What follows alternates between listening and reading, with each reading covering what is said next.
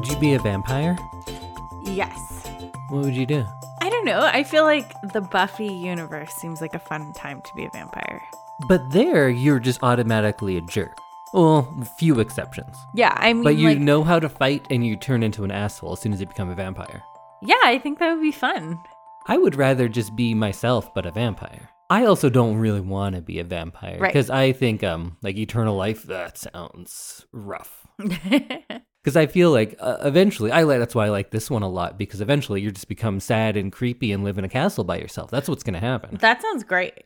Oh yeah, maybe. Actually, no. I th- I think I need people, which is why I need to keep being human. Yeah, I like the finality of humanity. Yeah. You have a finite amount of time and then that's it. But yeah, and then you just be as social as you can be during your human time. Do you? That's not what we do. No, you're right. I in fact do the opposite. it would be cool to be a vampire. I don't know that I would choose it. No, I think it it definitely depends on your vampire universe rules, but overall, I'd probably not be a vampire. Yeah, unless it was like angel vampire rules and Where you kind of become whatever you want to be depending and on you the can episode. just kind of like drape a coat over your shoulders and you're fine. Yeah. Also, why is he choosing to live in LA? Right? That's a bad It's idea. like one of the sunniest places. See, living in Edmonton wouldn't be bad. no, especially half the year you can walk around for more than half of the day. Exactly. So I think that would be good. I uh, wrote a script once called Interviews with Some Vampires, and it was a mockumentary, and it was about uh, vampires and how they choose to live in Edmonton because Oh, it's a like big that. city, but it's uh, dark a lot because of our winters. And it was kind of funny, but like some characters, there's like a 14 year old who's actually like 312, and she just wants to go like buy some vodka, and they won't let her, right? so she has to deal with that kind of stuff. But uh, and then what we do in the shadows came out, and I was just like, oh, they did everything I was going to do, but better. So that's it. And Oh. I never made my movie. Oh, that's sad. Yeah, but what we do in the shadows is pretty great, so I'm fine with it. I think Edmonton would be a great place to live as a vampire. I think so. It's like four o'clock p.m. during the height of winter until like eight thirty in the morning. You can just live. You could have a job in Edmonton as a vampire and be fine. And there's lots of jobs that people don't want that are overnight jobs. Yeah. So you you could have a full time wage and just be very pale. And now they have products for that. So fake tan and pretend that you go out during the daytime. Well, let's uh, start up our episode. Oh yeah. Welcome everyone to an episode of I Love This, You Should Too. And we are members of the Alberta Podcast Network, which is locally grown and community supported. My name is Indy Nosferatu Randawa. And with me is Samantha Renfield Randawa. Oh. Oh, you got to be my sidekick. Maybe you should be um Uh, we're not very vampiristic. No, I don't really want to be Ellen. No. Well, she's she's the hero though. True, but she's also just like I don't know. I didn't enjoy her. I'd rather be Annie, Who's Annie? the wife of the family that Ellen goes and lives with. Oh. uh, while Mr. Hutter is away. She seemed like more fun. They were like playing croquet by the seaside. All right. Well, if um, all this rambling wasn't clue enough, we are going to be talking about the 1922 Whoa. classic horror film Nosferatu. It was my pick. And of course, it was my pick. And I made Samantha watch it, and we're going to get into it if it's as great as I think it was. If Samantha was able to get through the whole thing without falling asleep, maybe she really, really loved it. I did not fall asleep. Oh, well, there you go. We answered that question already. but we'll answer the rest of those questions in just a moment. But first, let's hear from the Alberta Podcast Network and another episode on the network. In a world where boring dinners and ungrateful children make cooking almost unbearable. Whoa, that's a little too dramatic. Let's try this again. I'm Heather Dyer. I'm Erin Walker. And I'm Sarah Somasundaram. This is Three Kitchens, a podcast about home cooking. Whether you like cooking or you just like eating, join us to talk about food. We'll have new episodes of Three Kitchens every Tuesday, wherever you listen to podcasts. three kitchens. They'll tickle your funny bone, whet your appetite, and warm your heart. Did that guy think he was Bruce Wayne? I kind of liked it actually. He made us sound super badass. All right, well, let's get into Nosferatu. And maybe if you haven't watched it and you're still for some reason listening to this, which is odd, but I think you should watch it. Mhm. And I don't think I really pitched why you should watch it last episode as much as I should have because I hadn't seen it in in 10, 15, 20 years or something like that. And we have this idea of of silent films. They're different, they're hard to get through. It's black and white. It's just not what I'm used to. Mhm. And I urge you to think of these movies as not being like cheesy or poorly done, but just being different. And we're very accepting of a lot of things that are different from what reality is, but for some reason, those ones we're fine with. Like when you showed me um, A Christmas Prince, Mhm. that movie blew my mind because it doesn't actually do it doesn't build the characters or have the plot it's just if you've watched enough romantic comedies you know what happens next Right. and they don't even do the things that are in the plot of that movie they just expect you to know and connect those dots because Right. you've seen enough other movies And then listen to the dialogue, which is where a lot of like composition comes out. And when we watch movies now, like every car, the tires squeal. That's not real life. That doesn't work. No. But we we accept it. Every time you hang up a phone, it beeps. Every person that dies, they flatline, and that makes a beep. Those don't really happen in real life, but that's a thing in movies. Fight sequences. Nobody ever fights like any of these things, No. but we're fine with it because that's what movies are to us. We believe like a man can dress like a bat and fight a penguin man and a clown, and it's really, really serious. And that's fine, and we just accept that. Mm-hmm. So I say we have the same forgiveness to someone who, after waking up, spends 15 seconds looking around. Yeah. Because people watch these movies, they're like, he just wakes up and stretches for 15 seconds. That's terrible. but it makes as much sense as anything in Yeah. film. So just uh, extend that forgiveness to this movie, and I think you might really like it. But that's me, and of course, I already like this movie. And upon this rewatch, yeah, I love it. It's great. I think it's a fantastic movie. But Samantha, how did you like Nosferatu? I forgot the like key role of score in a silent movie. I kind of forgot how like cuz now you get like scores that just like tell you whether it's a love scene or tell you whether it's like an action scene. I forgot that this like score replaces dialogue and like really um the actors are like overacting as opposed to like what we see nowadays but like it really goes with the music so i really like this movie You really liked it. A Yeah. movie from 1922. 22 That's awesome. And also, the way we watched it was probably good for someone who doesn't watch a lot of silent movies because we put it on and we like chatted throughout Mm-hmm. We and did. we didn't analyze. We kind of No. joked around and we had fun with it. So, how was your watching experience of Nosferatu? I enjoyed it. It's interesting. Like, as someone with like ADHD who has trouble doing more than one thing at once, this was kind of nice because I could like really soak in what I was seeing, but I could also kind of pay attention to you and we could have like have a conversation while we were doing it. So I think I prefer silent movies just with my like attention span. Well, you heard it here. We are doing only silent movies from No, here no, on no, no. out. And I think a movie like this, how would we frame it for a modern audience? Like, it's about the vibes, man. Like, we don't need to get into the dialogue and sometimes not even the plot. Mm-hmm. I think the plot is good and the story is good, but it is about the atmosphere this movie creates. That's Oh, yeah. its strongest aspect, I think. Yeah, and that score really like wraps you up in how you're supposed to feel. It kind of replaces those like kind of rom-com tropes of just like, oh, well, this is a love scene and we've like fogged the lens a little bit. So like now you're supposed to be in the romantic mood. This was like they had the highs and lows in the music and I really enjoyed that. And that combined with the expressionism in the cinematography it just creates a great mood. And Mhm. I forgot how much I enjoyed these types of movies because when I was in my like late teens and early 20s, I watched a lot of silent movies.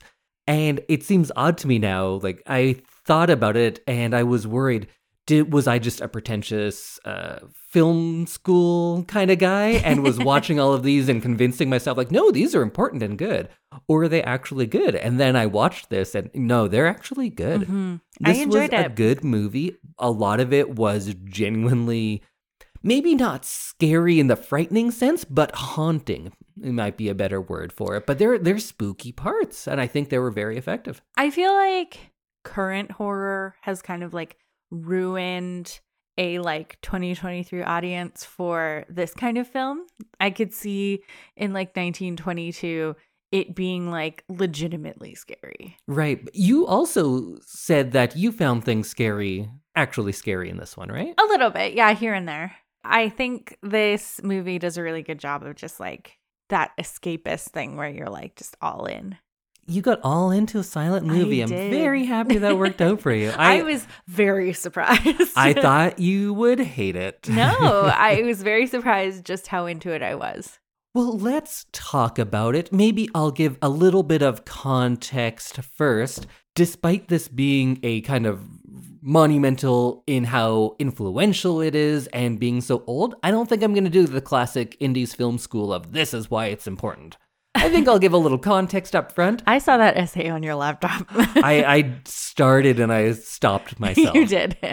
There's a bunch of things that I'll just say in one sentence and just say, like, yeah, go look into this more because there's a lot more to it. But let's talk a little bit about some context, talk about things that we enjoyed, what worked, what didn't, how things could be different if it were done today, maybe. Well, everything would be different.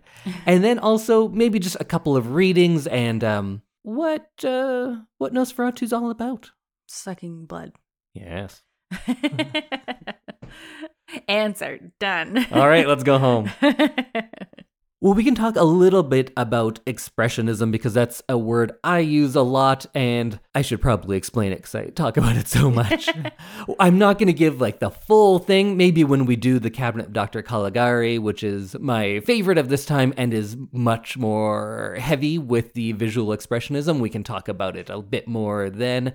But for our sake today, uh, German Expressionism was a kind of an art movement, but we're only going to talk about the film side of it, which was big in the 19 teens, right through the 30s, then went on to influence pretty much all horror and a lot of the film noir detective type movies once those German filmmakers came over to the US when they were fleeing the Nazis.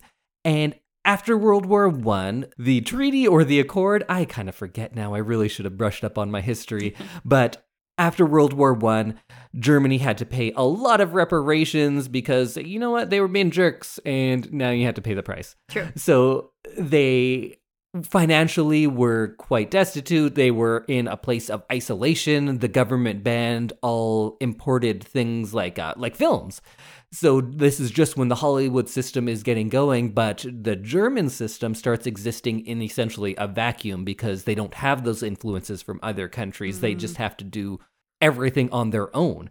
Which I think whenever that happens, you get some really interesting stuff because you're not being influenced by whatever's successful. You are creating your own thing.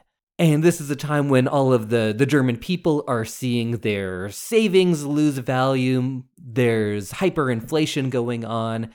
And all of this leads to the government starting to fund the films a little bit more and creating this new film industry. And it really took off. The, the Weimar Republic of the uh, interwar period of Germany is where this all is happening. And the fear of what had just happened in uh, World War One and the fear of what could be in this increasingly isolated Germany creates well, many things, but two things that we can talk about most uh, easily one good and one really bad, and that's Expressionism and Nazism. Okay, yep. I'm familiar. Uh, the Nazism being the bad one, Yes. the Expressionism being the good one, in my mind. Good to know. And expressionism just means like the outside world, the visuals we are seeing are influenced and colored by the internal feelings either of what the film is trying to convey or what the characters are feeling. So that's when we get going into Count Orlok's castle and we have all these big arches that he's going through. The shadows are long and looming, and everything kind of creates this off putting atmosphere. Which now we just know, like, yeah, in a horror movie, you make things look kind of scary and it's going to make you feel scared. But that wasn't a thing, right? Someone had to come Mhm. up with that, and this is where that's coming from. Oh. And now, of course, that's a staple of horror, but that's this is where it started. Maybe I'll just leave it there. When we talk about the cabinet of Dr. Caligari, we can talk about it more. But that's a little uh, quick summary of what expressionism is. I guess I didn't realize that like they would have at some point they being like movie makers Mhm. um would have given us the cues to like know to be scared or like that this is scary. Now we kind of take it for granted because you can t- look at a still frame from a movie Mhm. and you can tell, even if there's not anything explicit happening in that, you can say, oh, that's a romantic comedy, that's an action movie, that's a horror movie, just by the colors that are being used, the Mhm. shapes on screen. But that wasn't always the case. Like that film language had to be created, and a lot of it is being created at this period. Right. And That's so interesting. I wonder, like, if it had been done differently, would we have different shapes and colors in mind when we think of horror movies? Or is it Mhm. just intrinsic that these shapes are scary? These colors are scary. And like, I, I don't know why I'm thinking about this, but like, one thing that I find really scary or like off putting is that like really high pitched, I guess it's like a violin sound. Yeah, that's, That's kind like, of the sound of horror movies Yeah. now. And that was something that you hear in this. And it's really interesting to kind of get that context on it. You can draw the line from this to Psycho to any jump scare in a modern movie. You get that, That sharp sound, shriek of yeah. chords, right? And it's really interesting that this is where it came from, or this is the kind of film that it came from. Definitely. And I like this one as well because there's a lot of lore behind the movie itself. Uh huh. Like uh, Max Schreck plays the character Count Orlok in this. And people for a long time thought it was a pseudonym because Schreck means terror in German. Oh, so they're like, that can't be his name. But no, that's his real name. Oh. And there were all these stories at the time like, no, you know that guy? He's an actual vampire. So people would always talk about that. And it- I showed you a bit of that movie, Shadow of the Vampire, which Uh-huh. was made, oh, I can't remember, in the early 2000s, I think. And it stars Willem Dafoe and John Malkovich. And it's a fictionalized retelling of the making of Nosferatu. yeah. Where Willem Dafoe plays Max Schreck playing Count Orlok, and he is an actual vampire and he's killing people on set. hmm That was that was kind of fun. I like I think it's a pretty fun Yeah. movie. But of course he wasn't a vampire, he was just kind of a weirdo. And there are real castles that were used in this movie. The castle that appears at the end that's all decrepit and uh, has fallen down was the residence and then prison of Elizabeth Bathory.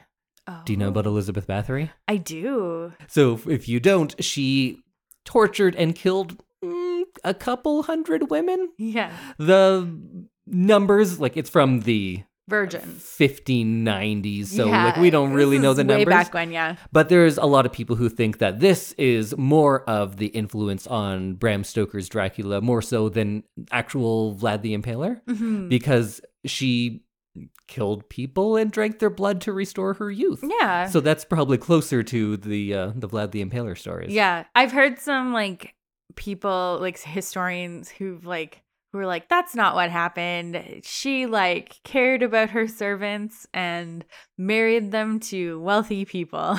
oh really yeah, they, like they just went off and had like great lives in other parts of the world. Wait, wait. She got. Uh, she just shipped like dozens and dozens of young girls away. No, she mm. like married them to her nobles, and then they went and lived in wherever that noble lived. Oh, okay. So everyone lived a real happy life. Yeah, that end. Huh. And they were never heard from again, but they were probably having a great time. yeah, exactly. Maybe. Probably not. Probably not. and then a lot of people said the director F.W. Murnau was a an occultist and he was into all these scary things, which Mm-hmm. not entirely true. In reality, it was the producer who was the occultist and into all the scary stuff. That's funny. In that Shadow of the Vampire that we watched, it, they're like, "Oh, I don't want to get the financiers mad," and like all the producers. It's funny that that was who was actually the occultist. Yeah, Albin Grau was um, an artist, an architect, and really into the occult. And he was in some sort of hermetic order, which were a lot of those were pretty popular at the time. And he was very interested in ancient texts and how those could be used to mm-hmm. both in art and in life. And he created this production company to make just occult based films. He was kind of had this movie not bankrupt him, which we might talk a little bit about, he was going to kind of create the first kind of cinematic universe. oh, He had a bunch of movies lined up and they were all going to be horror movies and they were all going to be kind of intertwined, but at least have some thematic elements that would continue throughout. And in 1922, he was doing the the Universal Monster thing before uh, before they did. That's so fun that someone had like the foresight to create a whole universe of these people. hmm But of course, this movie uh, bankrupted him and the production company, and it ceased to exist. Well, uh, You can read so much, and we could do a whole episode on the physical film and how it survived and everything. But the short version is this is clearly a ripoff of Dracula. mhm. Some prints even say adapted from Bram Stoker's Dracula, and in the official print, they did thank Bram Stoker at the end. Oh, But they probably shouldn't have because that just made um, Stoker's widow, whose name I forget now, but I think her name was cool. But either way, she became aware of this because she had already turned down their request to make a film of Dracula. So that's why the names are all different, and they changed. They changed quite a bit, but it's it's still pretty much Dracula. Mhm. And when she found out about this, she sued the company and won. The producers sold the movie to a different company so they wouldn't be liable anymore, but that was the end of his company. And the court order was that all prints of this be burned. And they were. But before that happened, I guess it's a, a very long story, but essentially there were like a couple of remaining prints of different types. And if you use the the Kino video Blu-ray that we watched on, it wasn't a Criterion, like I said earlier. It's Kino Classics who does Oh, Kino okay. Lorber. They do good work Oh, okay. for um, especially old stuff. I've never they- heard of them, but I I trust you. Once we start doing more silent movies, you will. Hmm. Because we're switching only to silent movies. That sounds great. I'd be very happy. Do you want to know Bram Stoker's wife's name? Oh, sure. Florence Balcombe. That's a good name. That's a, that is a good name. Yeah. So she sued them and uh, they had to destroy all the prints. So this very easily could have been a lost movie because a lot of movies at the time were. This isn't the first vampire movie ever, but it is the oldest existing one because many of them are just lost to history. We have no idea what they look like. Oh. That was the case for many years, but some prints were found, and the version we watched is cobbled together from probably like five or six different ones. So it's just whatever it was like surviving. yeah, because Oh. not everyone looked the same. Because after it was destroyed, people would fill in gaps. There's versions where there's different actors doing some scenes because they didn't Oh. have all of it. Right. There's some Just filling in. yeah, there's there's so many different versions of it out there for quite a while, but now it's kind of been standardized because they've found enough that they've compiled what mostly was in the movie. Hmm. So the version we have is probably quite close to what they saw in the 20s. Well, maybe let's uh, go through the movie a little bit, kind of quickly, and we'll talk about what we liked. hmm Early on, I loved that there's a cat featured very prominently. At the beginning, yeah. Yeah. Yeah, I was I happy like about that. that. You were you were very excited about that when we first started watching. You were like, "Oh my god, I want to know more about that cat." Yeah, I'm sad the cat didn't come you want to know more about every cat, though. Yeah, I want to be friends with every cat I meet. Very true. All cats are my friends. That's Indy's life goal. Yeah. and pretty quickly into watching it, I think you realize that you are watching history. This isn't a movie about, it's not a period piece about something Mhm. old. You are actually seeing a world that doesn't exist anymore, which is kind of crazy to watch. I can see what you mean by that. That's something that like is very cool. Like I know we have a lot of like period pieces and like all of my Tudor shows that I watch and movies. I think this is very cool because this is a time that wasn't caught on film very often. hmm Like we are going, we are seeing a world that doesn't exist Yeah. anymore. Everybody who made this is dead. Mm-hmm. But a lot of these buildings still exist because the exteriors I thought are were great. Because I know I would love the interior stuff because that's when you get more of the set building that is uh, expressionist based. But those exteriors are just so interesting because this is a world from a hundred years ago. hmm Yeah, I liked the um the kind of facades of the houses in Wisburg. Is that what we're calling it? Weisberg? Wisborg. Sure. um, but yeah, I liked the look of the town, and this is post First World War. Yes. Okay, It's set in the 1830s, but it's Oh. being shot in the summer of 21, 1921, I think. So it is um, the interwar period. okay, yeah, I, I I liked the look of everything, and um, it just looks like another time, which it is. Yeah. but it just looks like it's very believable, um, without being like overdone. Yeah, because of course there are things we watch now, like you watch any Eggers movie, and that is so perfect a replication of what Mhm. things looked like in whatever year, like 1830 or the 1600s. He does everything exactly like they would have done it. And that's cool and everything, but this is actually an artifact of that time. Like Mhm. this is the artifact itself, which is is I don't know, it, it has some gravity to me. Mhm. And early on, I loved uh, when they say, "Oh yeah, you're gonna you're gonna go to uh, close this real estate deal. Just uh, head over to the land of thieves and phantoms." And he's like, "Yeah, sweet thieves and phantoms." I like that this country, Transylvania, which is a place, right? It's Yes, a real place? That is a real place. yes. okay. I, I sometimes wonder if it actually is a real place. Do we have a listener in Transylvania? Oh, I hope so. If hope you're so. from Transylvania, let us know. we'll give you a shout out. I just thought it was cool to have like a title, like the land of phantoms and thieves. I think that was so cool. We should name things more as a society. Edmonton, land of ice and regret. so remember when Ellen is going to be staying with friends and you turned to me and you said, if you leave, I should be allowed to stay alone. like, the, like that was a matter for debate. Yeah. I wasn't arguing Don't it. ship me off to someone else's house. there was a couple things in this where I was like, "Don't don't do that," or like, and um, I also took. Well, we'll talk about it later, but there was a couple things that I was like, "You don't need to do that." But I do know that this was a time when women were like way less independent than they are now. So I get it. True. Also, if I was gone for like months, because I think these journeys last a long time. True. You maybe you'd go stay with your mom for a little bit. You're That'd right. be I nice. probably would stay with my parents. That's you're right. You're right. I'd have a lot of sleepovers.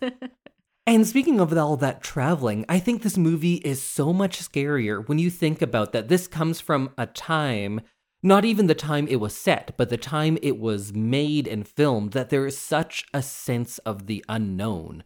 Like for me to think about going to a place, traveling to this place, it might take me weeks to get there, and I have Mhm. no idea what it looks like or really how to get there. I'm just figuring it out. And then people are like, oh, yeah, it's a land of thieves and phantoms, and also there's werewolves. And in 1922, I, I hate when people are like, oh, yeah, in the olden days, they believed everything. But I think, like, werewolves, I think more people believed that those are real. yeah, Right? I think so. I think there was less ability to like debunk things Right. back then. Also, the idea of going somewhere that I've never seen and have no knowledge of it makes me very anxious. See, I traveled a bit like that. I did a lot of my traveling, not pre internet, but pre smartphone. And I Mhm. would go to a city and not really know my way around and have to use like actual maps. Yeah. Which now seems kind of scary to me. When we went to Mexico on our honeymoon, I literally watched like drone fly throughs of our resort, so I knew where everything was. I moved to a country once and I had no idea where the place I would live looked like. That's crazy. And I just me. moved there sight unseen and that makes showed me up. so anxious. I I don't know how I'd now I'd be terrified Oh, to do that. No, I like I did that more than once. I moved to a country where I didn't know what the room I would live in where it was, what it looked like, how to really get there. Oh my goodness. Yeah. No, that makes me so anxious. And uh, that's in like the year 2005. Yeah. So in 1922, they're heading out there, going to the land of thieves and phantoms, and that is so much scarier in itself, let alone Mhm. what he finds when he gets there. And then we get that shot, and we were talking about hyenas, and you had questions. Oh yeah, it, it didn't look like a real animal. I said, "Is that a real thing?" That looks like six animals put together. I think that's kind of what a hyena is. That's crazy to me. and so no, I don't believe that they're real. And in 1922, in Germany, I'm assuming that nobody there has ever seen a hyena. Yeah. Which is why, like, because they were saying that it gets like a werewolf. Yeah, because you hadn't really seen a hyena. Only in Disney movies And cartoons. and cartoons. Right. So, Uh, and you were like, is that real? So imagine if you're in 1922 Germany going like, what the fuck is that thing? Yeah, that would be scary. So- and I could totally see where you'd get werewolf from that. In the world of the movie, is do you think that is meant to be a werewolf? I think so. I agree. Is do you think that is meant to be Count Orlok? No. There's just a vampire and then there's also some werewolves. Yeah, I think like I said earlier, like there was not as much ability to like debunk things. Like now you can reverse image search something and Right. like be like, oh, that's that's a hyena. Um back then I think the unknown would be like oh well it must be something mystical or like something that we don't understand so it's dangerous and we don't know what it is Definitely. I, I agree that I think that is meant to be a werewolf in the world of the movie. Mm-hmm. But we often have that idea of vampires being able to shapeshift. So I was wondering if maybe that was Count Orlok in his animal form. oh maybe Because then it's just kind of a throwaway of like, oh, also there's a werewolf. Yeah. True. I just assumed that it was like wild country and the villagers were just like scared to go out. And Because they of- were there's actual werewolves out there. Yeah, they were like scared of the wild, which fair.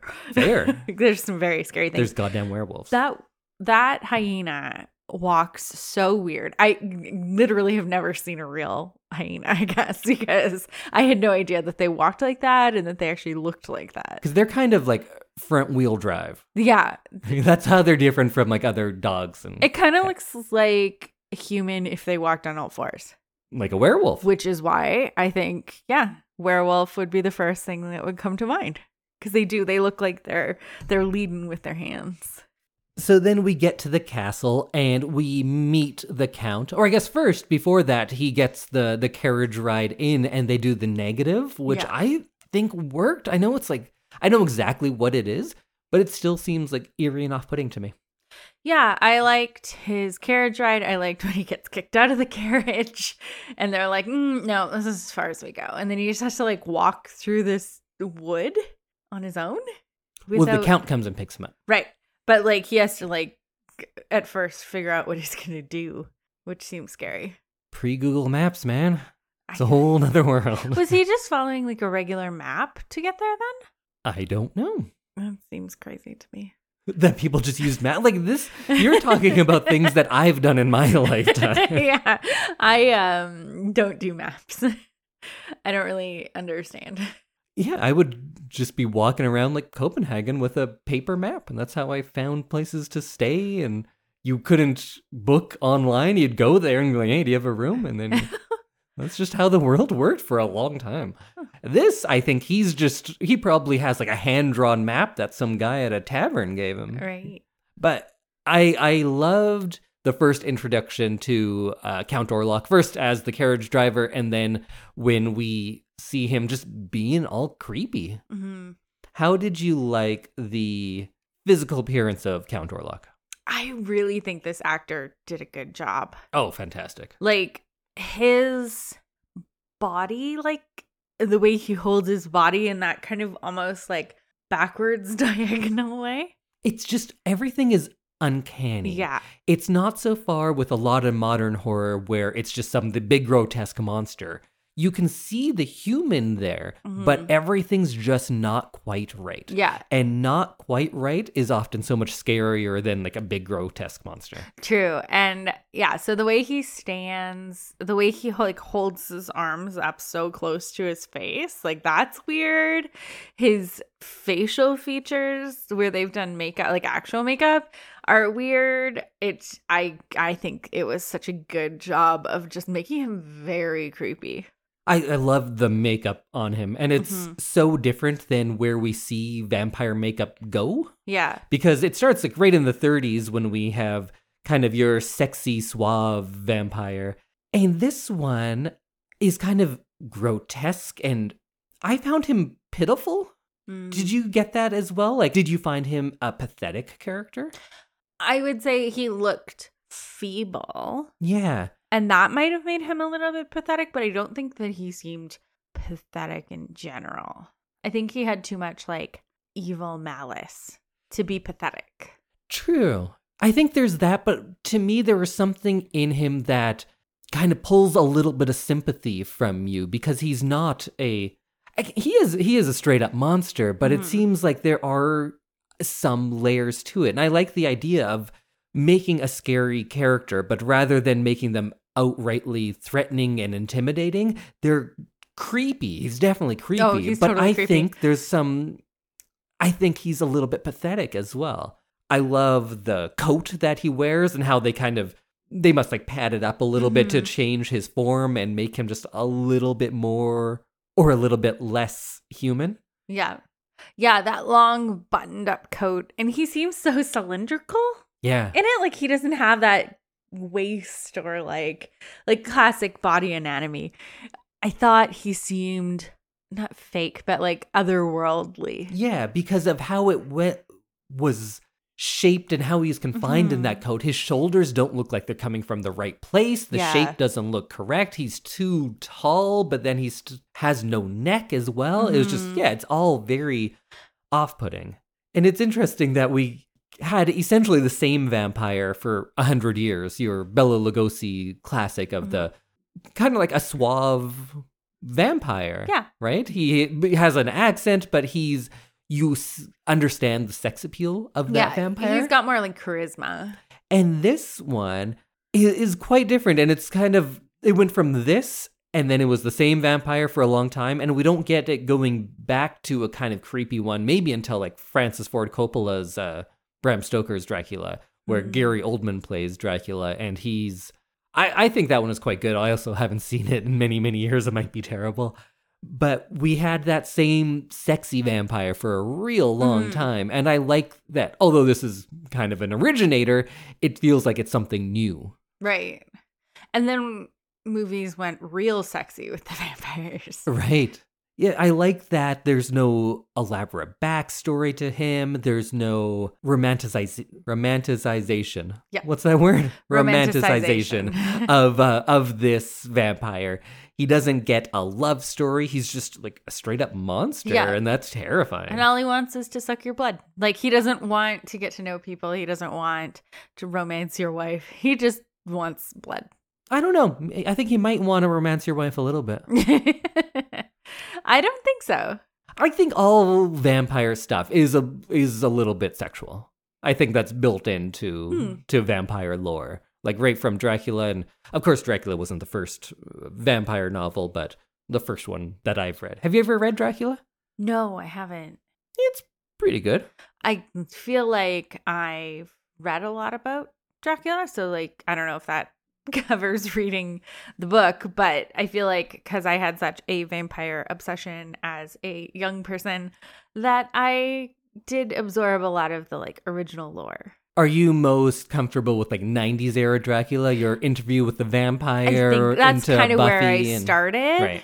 I I read like a lot of Anne Rice as So you are fully into sexy vampire. Yes. Oh no, I my The original Dracula in the novel, I remember him not being sexy. Although he Oh. gains youth as he drinks Right. blood, I think, but he starts off as grotesque as well. Okay. I think that's where sexy vampires come from is like the more blood you drink, the more attractive you are so that you can glamour people into um being willing to let you suck their blood. which is a very interesting idea. Okay, so back to the the plot of the movie. He's in the home now, and I know it's so hard because Dracula and vampires are just so much a part of pop culture. Mm-hmm. So it's hard to think of a time when it's not pop culture, it's lore. It's something that you heard stories about and you're like, is that real? I'm not Yeah. entirely sure. And it's still in that kind of world. And I think it's beneficial to reframe this story in your mind of what if you didn't have all of these vampire movies? You didn't have an idea of what Dracula looks like, but rather reframe it in a world where if you're going to this far off land you don't know about, and then you have to stay with a real creepy guy. Mhm. And if you don't know what vampires are, that's enough. And that's terrifying. That would be terrifying. Just someone who slinks around the castle. And just looks like that. Yeah. That I'd be scared. And if you cut your thumb and a guy was like, oh my God, the blood, and then wanted to suck it, Just it's like fucking terrifying. clean your wound with his tongue. That sounds gross. Yeah. I'd be like, no, thank you. and that's scary enough without knowing what a vampire is. True. I can definitely see where the vampire like lore comes from of just like creepy people being gross. I loved so much of the stuff at his castle. I really enjoyed the stuff on the ship on the way back. yeah. And kind of that race that was set up of um, Hutter going back and trying to beat Orlok back there. yeah. I know I'm I'm glossing over a bunch of stuff, but there's so many great shots in the yeah. in the ship too. And then it just turns into a straight up plague movie, Yeah. which is something that I forgot, and I wonder if I'm just more sensitive sensitive to it now, post um, Post pandemic? Well, not post, mid pandemic plague.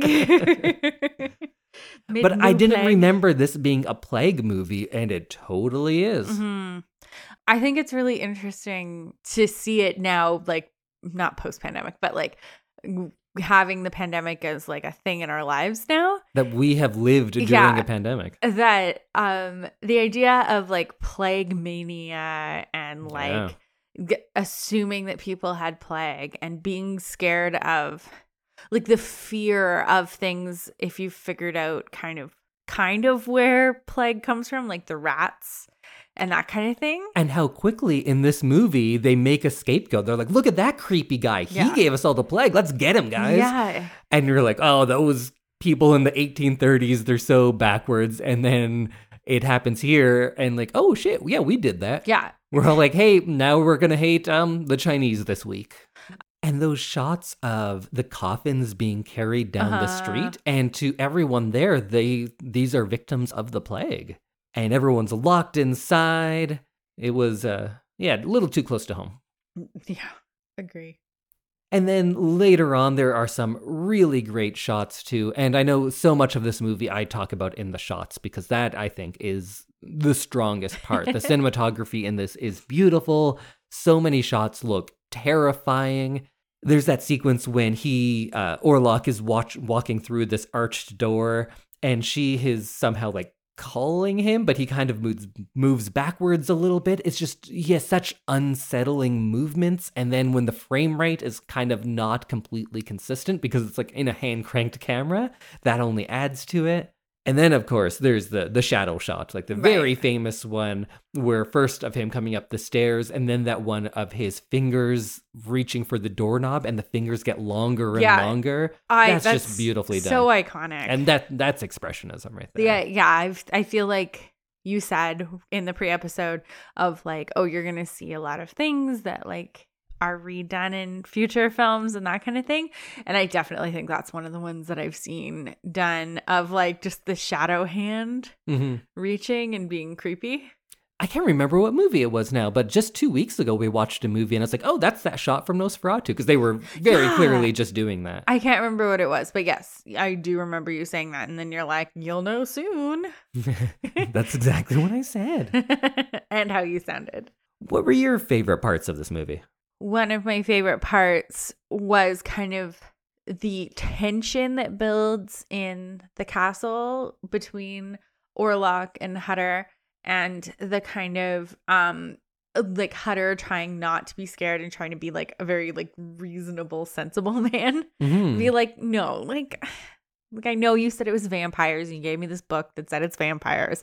But like this is a business transaction. And I'm also just gonna do my maybe- job. Maybe greed Yeah. because he's going to make a lot of money from this. Exactly. So it's I like that he's fighting that fear at every turn where Count Orlok is like clearly just being a vampire. Yeah, he's just vamping it up all over the place. So it's really interesting to kind of see that tension that they build and that they manage to do it without words. I think the tension worked very well. And my favorite stuff is a lot of what you were just talking about. All of the bits in the boat I thought were great. Mhm. Orlok watching Ellen through the window, those shots were terrifying.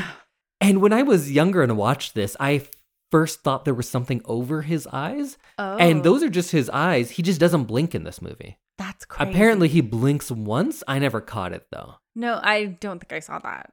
So But that just adds That's another it. thing that makes it very unsettling. Yeah. Just no blinking, trying to make And it less human. Wide he holds his eyes So the wide. entire movie. Yeah. Yeah, they look fake a lot of the time. They do. They very much do. really, I guess all of the Orlok stuff is my favorite part because there's so many good parts to it. Yeah. Well, we can talk about a few different possible readings of this film. Mhm. Because of the time it came out, I think you could take this as a reading about about World War One and Mhm. the the tragedies suffered there.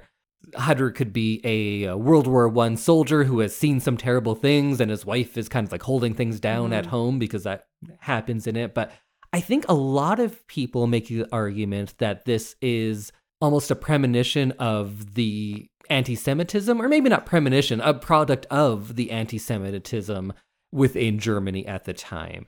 Because you could say that um, the depiction of Orlok is kind of like a lot of the Nazi propaganda pictures of the Jewish people. Uh, they were talked about as being rat like. They always put that together. And he, of course, has rats with him all the time. He's a bringer of disease, which is something that they would say about the Jewish people. Right. So there is a lot of that. I don't know if I fully buy into that one though. And if it is there, I think it might be just because of when it came out. Like a lot of those images were at the forefront of everyone's mind because Mhm. I could see this being of that time and that mindset. Um, maybe not quite as much as like German people versus Jewish people, but like an us versus them, because the idealism in Germany at the time is very much like we're the best.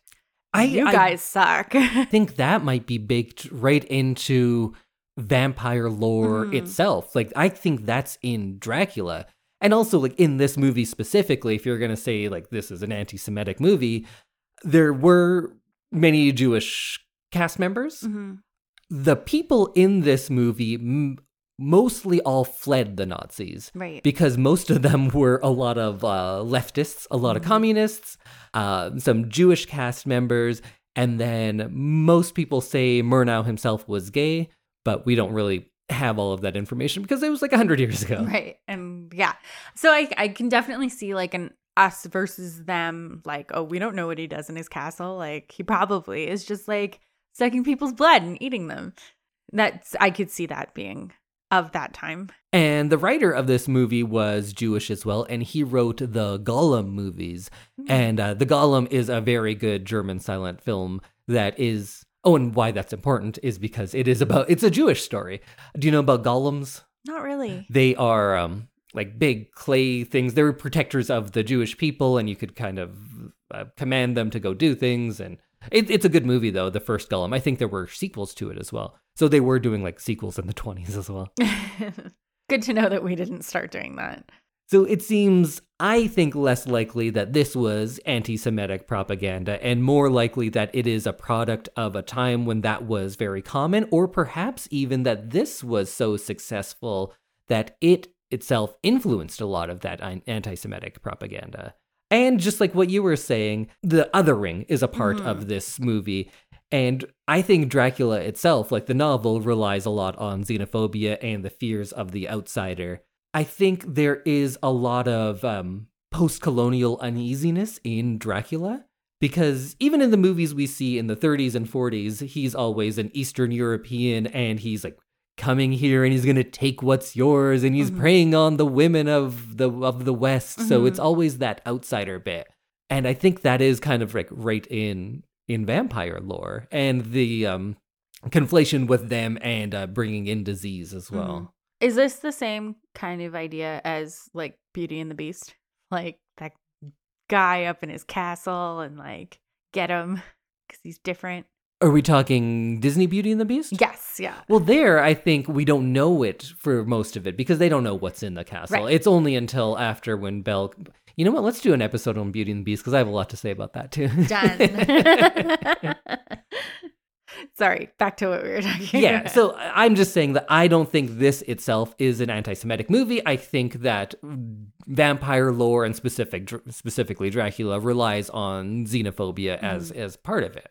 I think the plague stuff is much more prevalent than than anything anti-Semitic because this was just two years after the flu pandemic, or what we incorrectly call the Spanish flu a Right. lot of the time, where I think 200,000 Germans died. yeah. So this is in everyone's lifetime who's Mm. watching this movie. So I think that's right at the forefront. And of course, that is closely related to that xenophobia. But then you're like, which part is 1st Mhm. Which is at the forefront of this? Are we saying that this is a movie about xenophobia because it uses the plague stuff, which is always linked with that? Like the outsiders are bringing that in? Or is this a movie about the plague, which is so close to the lives of all of these people, and then that works in with the fear of Mm. the outsider. But I guess you can't really separate them. I this is off topic, but I heard a really good podcast about um what they called the Spanish flu and um how it was whatever country your country was warring with at the time. Yeah. It was their flu. Yes. So like That's also what they used to always call venereal diseases. Yeah.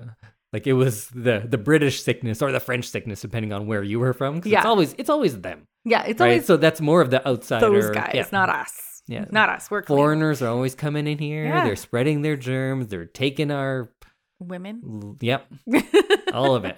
And then I think there's a sexual reading in this one as well because there's the fear of sexuality that this guy, this vampire, this foreigner is going to come and he's going to penetrate your wife quite literally with her with his teeth. In this case they're the front teeth, which right. is yeah, that again- was an interesting set of teeth. I wonder if that's a choice and they're going into the more rat like stuff because he is Mm. associated with the rats Right. so often in this. And those were some scary scenes were just like hundreds of rats Oh, coming God. out of that. Those are and my you know, nightmares. this is like in the 20s. There's just a guy down there forcing rats through Yeah. a hole, I'm sure. That was his job. oh, Ooh. the rat wrangler. Ugh, gross. I can't remember where that sentence started.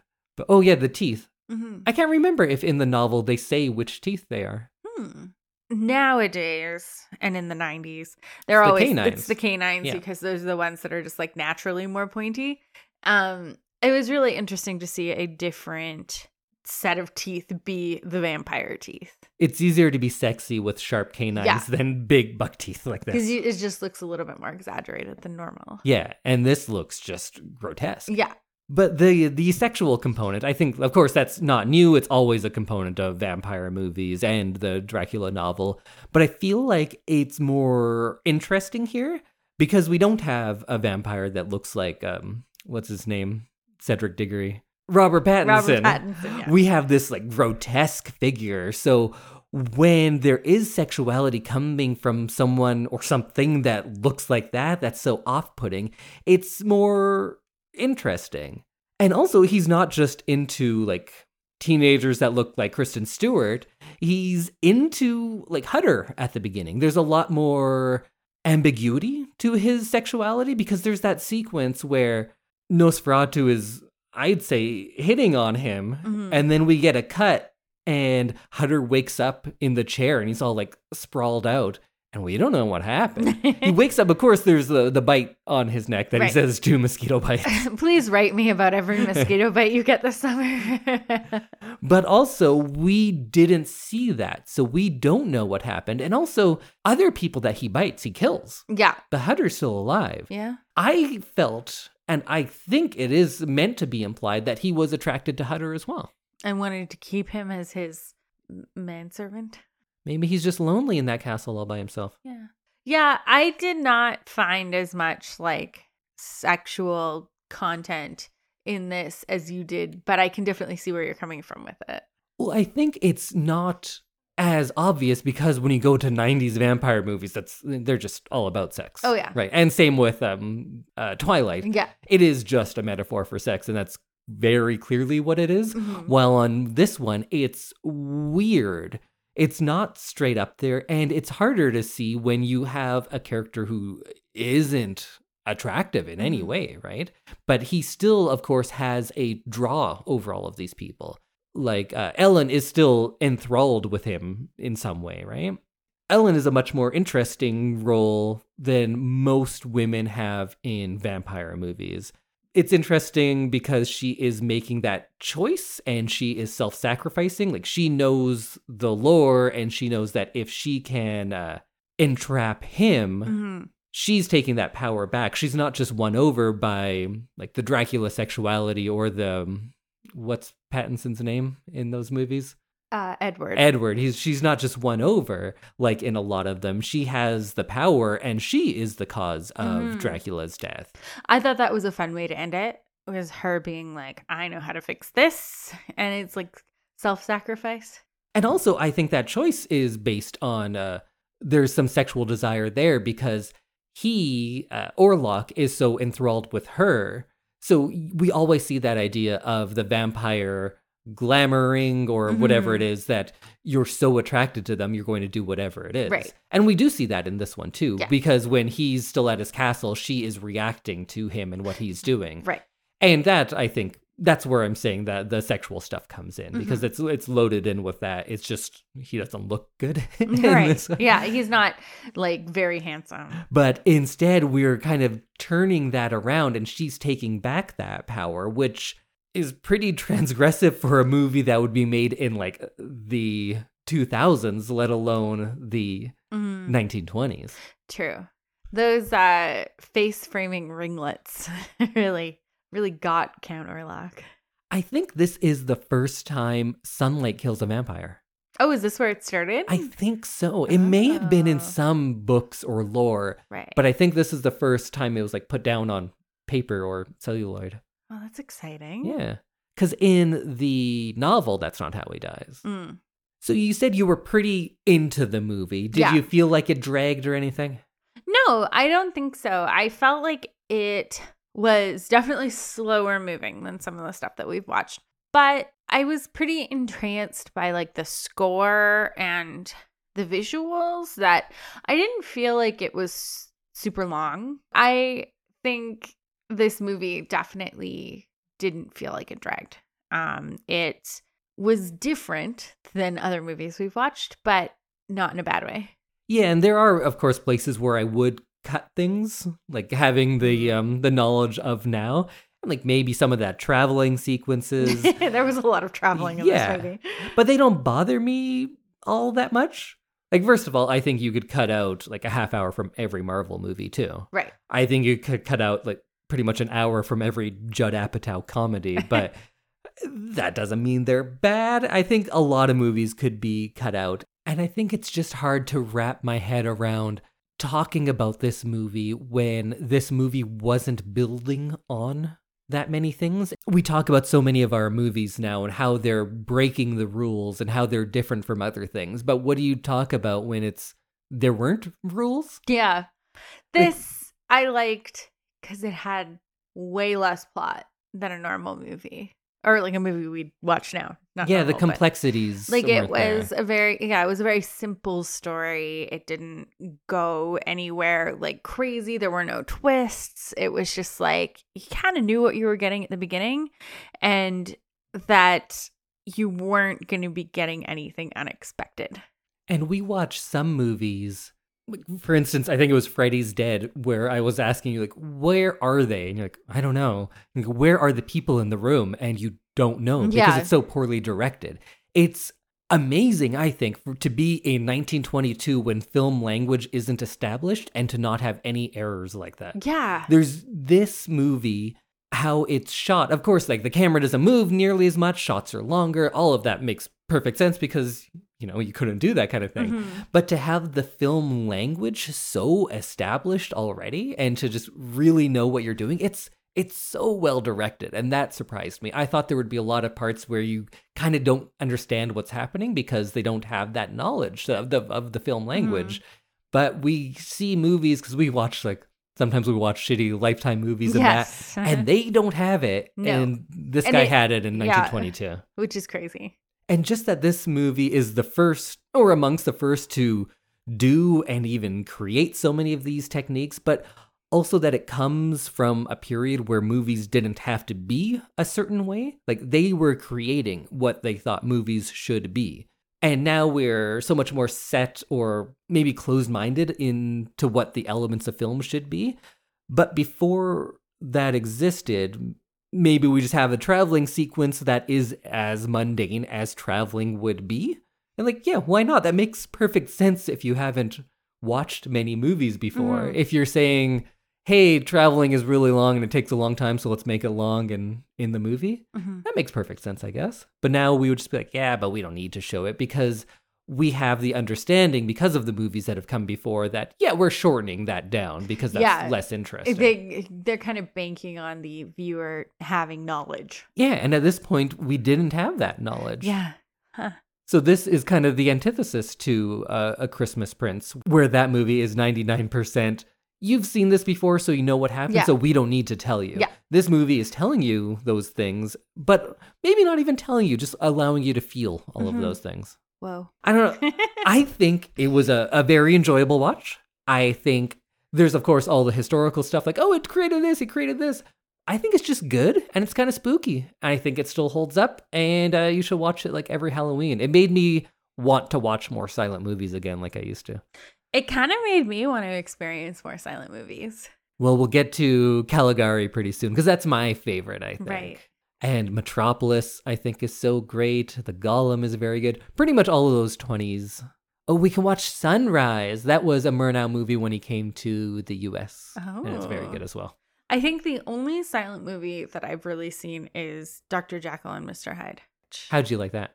It was very cool. It was a different experience because they were playing the organ. It was very cool to kind of see it and you could like literally feel the music because it was so loud and right around you. Um, but I forgot how good scores are. Like well done scores. And it's just a whole nother layer to these Mhm. movies. And there are so many different versions of Nosferatu with different scores. There's like some metal versions, there's a bunch of electronica and synthy ones. We Weird. had uh, the version, oh, what's his name? Hans Erdmann, I think. I don't remember. But the original score was made by someone who I think his name is Hans Erdmann. This was a recreation of that one. So this is as close to the 1922 score as you could get as well. And I think it's great. I think it's a very good score. I thoroughly enjoyed the score. Well, we'll wrap up here mm-hmm. pretty much. But if you did like this, go watch some more silent movies. Uh, Werner Herzog did a remake in the 70s with Klaus Kinski playing Nosferatu, which is also very cool. Quite different, Uh. though. But no, you know, not was that it different. silent?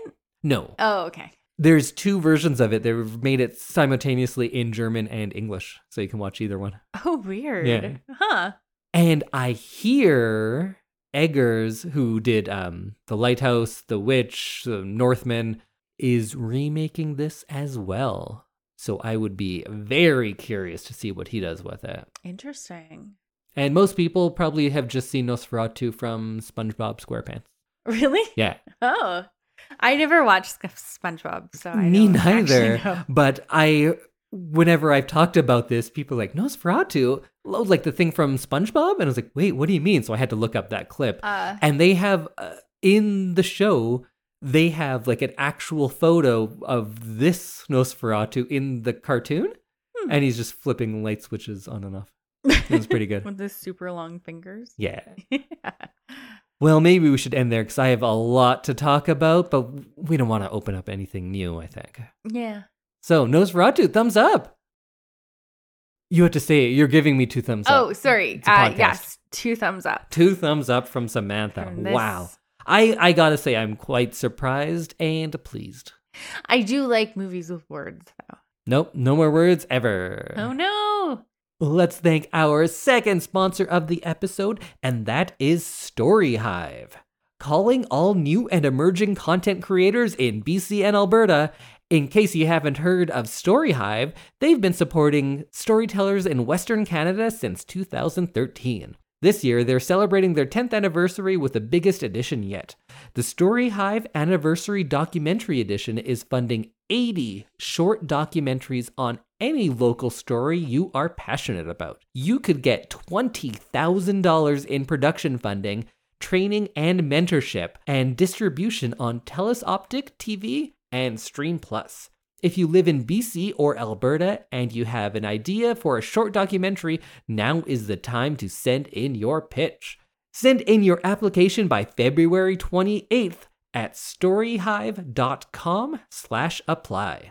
And I, on a personal note, know people who have gotten funding from this. So yeah, go do it. They actually, like, it's a real thing. If you are uh, a filmmaker who is kind of just getting going, this is a great resource for you. So go check out StoryHive. Wow. Well, next week you can come back here and we will each have a spoiler free thing of the week or thing of the every second week. Thing of the fortnight. There you go. Things of the fortnight. Oh, I like that. That makes it sound spooky. It does. Or we'll just get a lot more listeners because people will think we're talking about the video game Fortnite. True. Hashtag Fortnite. and Samantha will let us know what we're watching for the big watch after that. And she has promised it will be another silent movie. I have not promised that. Oh. I hoped it would be another silent movie, but I don't think it will be. No, um, I kind of thought that the anniversary episode was next, so I kind of forgot to plan anything. So, Well, you never do anyway. no, but usually I pick a little bit further in advance, but we'll see. We'll see. And I promise to do no more than one silent movie a year. Okay, everyone, we'll see you next week. Bye. Bye, everybody.